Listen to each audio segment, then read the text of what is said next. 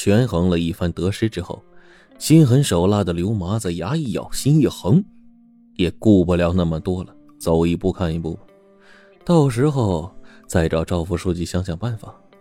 他目中凶光一闪，冲着阿牛一扬下巴，然后吩咐说：“阿牛，送高镇长上路。”阿牛领命，对高治安说：“高镇长多罪了。”说着拔出了匕首。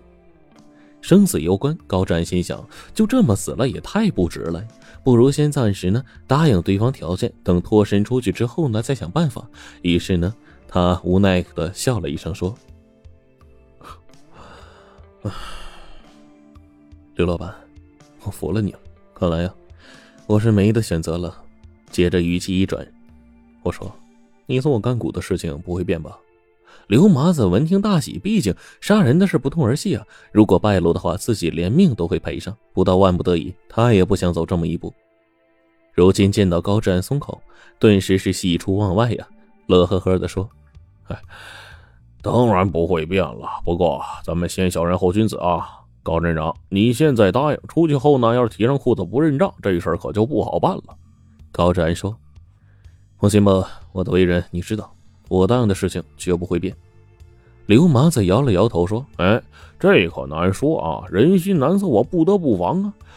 哎，我这里有个主意，您呢稍等一下，我办公室就有股权转让书，那是我很早以前就为你准备的，我现在就呃上去给拿来，麻烦呢你在上面签个字儿。哎，不过日期呀、啊，哎，可不能填现在，要往后推一年。另外呢，你再给我写封信，说你希望得到一份股权。哎，当然呢，日期再往前提一年。嘿嘿，有这俩东西，我就有护身符了。”高治安一听啊，不由得骂他是老奸巨猾呀！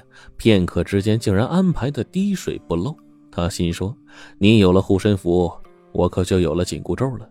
有了这两个东西，只怕我高治安从今往后就要永远的听你的摆布了。”但是此时此刻刀架在脖子上，明知是陷阱也得往里跳，目前别无他路，也没有别的途径，只有是答应对方才不会起疑。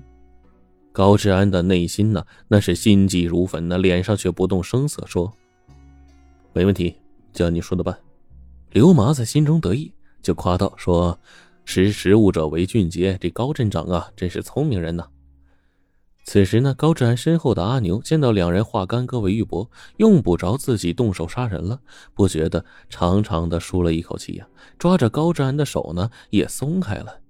不过呀，他也微微有几分失望，刚才他要下手杀害高治安，但是呢，心里却暗暗的敬佩高治安是条硬汉，佩服他富贵不能淫，威武不能屈。现在见到高治安屈服了，忍不住就挖苦说：“高镇长啊，我还以为你不喜欢钱呢。”高治安闻听，心中一动啊，隐隐看到了一丝脱身的希望。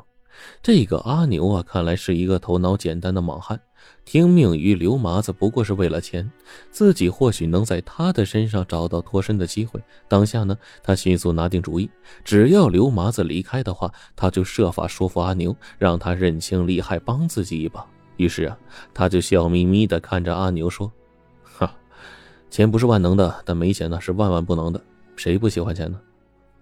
为了打消刘麻子的疑虑，高治安呢又装作贪得无厌的样子，跟他讨价还价：“刘老板，签字的日期往后推一年，岂不是说我已经从你这里拿了一年的钱了？而我是一分没捞着啊，这可吃大亏了呀，你得补偿点啊。”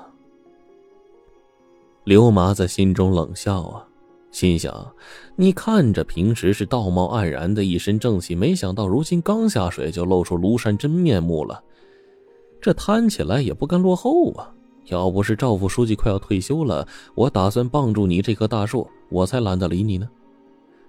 他心里这么想着，脸上呢却笑眯眯地说：“哎，高镇长，咱们呢好好合作，以后的日子长着呢，咱们兄弟啊守着眼前这金矿，到时候啊怕你拿钱拿到手软。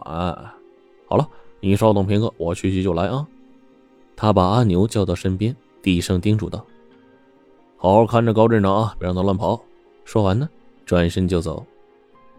高治安见他离开了，心里激动得砰砰直跳啊，机会来了。不料呢，刘麻子刚走出去了十几步吧，突然停住了，转过身又回来了，对阿牛说：“阿牛，你上去跑一趟吧，我在这儿陪着高镇长。”刘麻子干嘛突然改变主意呢？原来啊，刘麻子是一个做事小心又多疑的人，他也知道高治安答应自己呢，完全是迫不得已。自己一离开，他会不会玩什么花样呢？如果他要玩花样的话，凭阿牛那个猪脑袋，可不是他对手啊。他越想越不放心，怕出意外，这才临时改变了主意，让阿牛出窑去取这个股权转让书。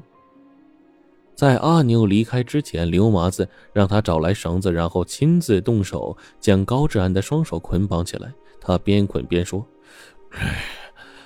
高镇长，先得罪一下啊，在没钱之前，咱们呢还不能算是一家人，我不得不防着你啊。”高治安是暗暗叹气呀，知道反抗也是徒劳的，只能任他动手。阿牛离开之后，井底下呢只剩下刘麻子和高治安了，当然还有埋在巷道尽头的那个可怜的哑巴。两个人各怀心事，都不说话，只有那微弱的咚咚声还在时断时续着。阿牛出去有一会儿了，高治安呢一直没有找到动手的机会。刚才呀、啊高治安见到刘麻子改变主意让阿牛出去策反阿牛的计划呢就落空了，心中除了失望还夹杂着一丝绝望。他非常清楚，与刘麻子这个老狐狸在一起的话，自己文斗赢他的希望呢不大，看来呢只能是武斗了。虽然明知不敌也要拼一拼。于是啊，等阿牛离开之后，他就暗中寻找动手的机会。可是刘麻子啊，一直高度警惕着，他就站在高治安的旁边，手持着眉尖，小眼睛眨都不眨地盯着他，一刻都不放松。时间在一分一秒的过去，还是找不到机会呀、啊。高治安眉头紧锁，忧心如焚。他心里清楚，如果自己按照刘麻子的要求写了那封索要股权的信，再在股权转让书上签了字，那就跳进黄河也洗不清了呀。从此脑门上就会出现贪官二字。即使将来组织上能够相信自己，可是老百姓呢？他们会相信自己吗？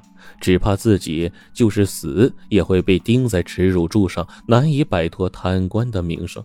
可是继续等下去，却只有向刘麻子臣服这一途可走了。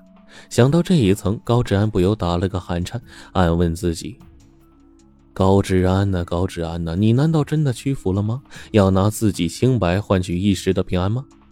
他听到自己心里有个声音在回答：不能，绝对不能！雁过留声，人过留名，为人一世最重要的就是名声。这个字，你无论如何也不能签。就是死也不能签，你千万不能让家人蒙羞，也不能让自己信任的人或者爱自己的人失望。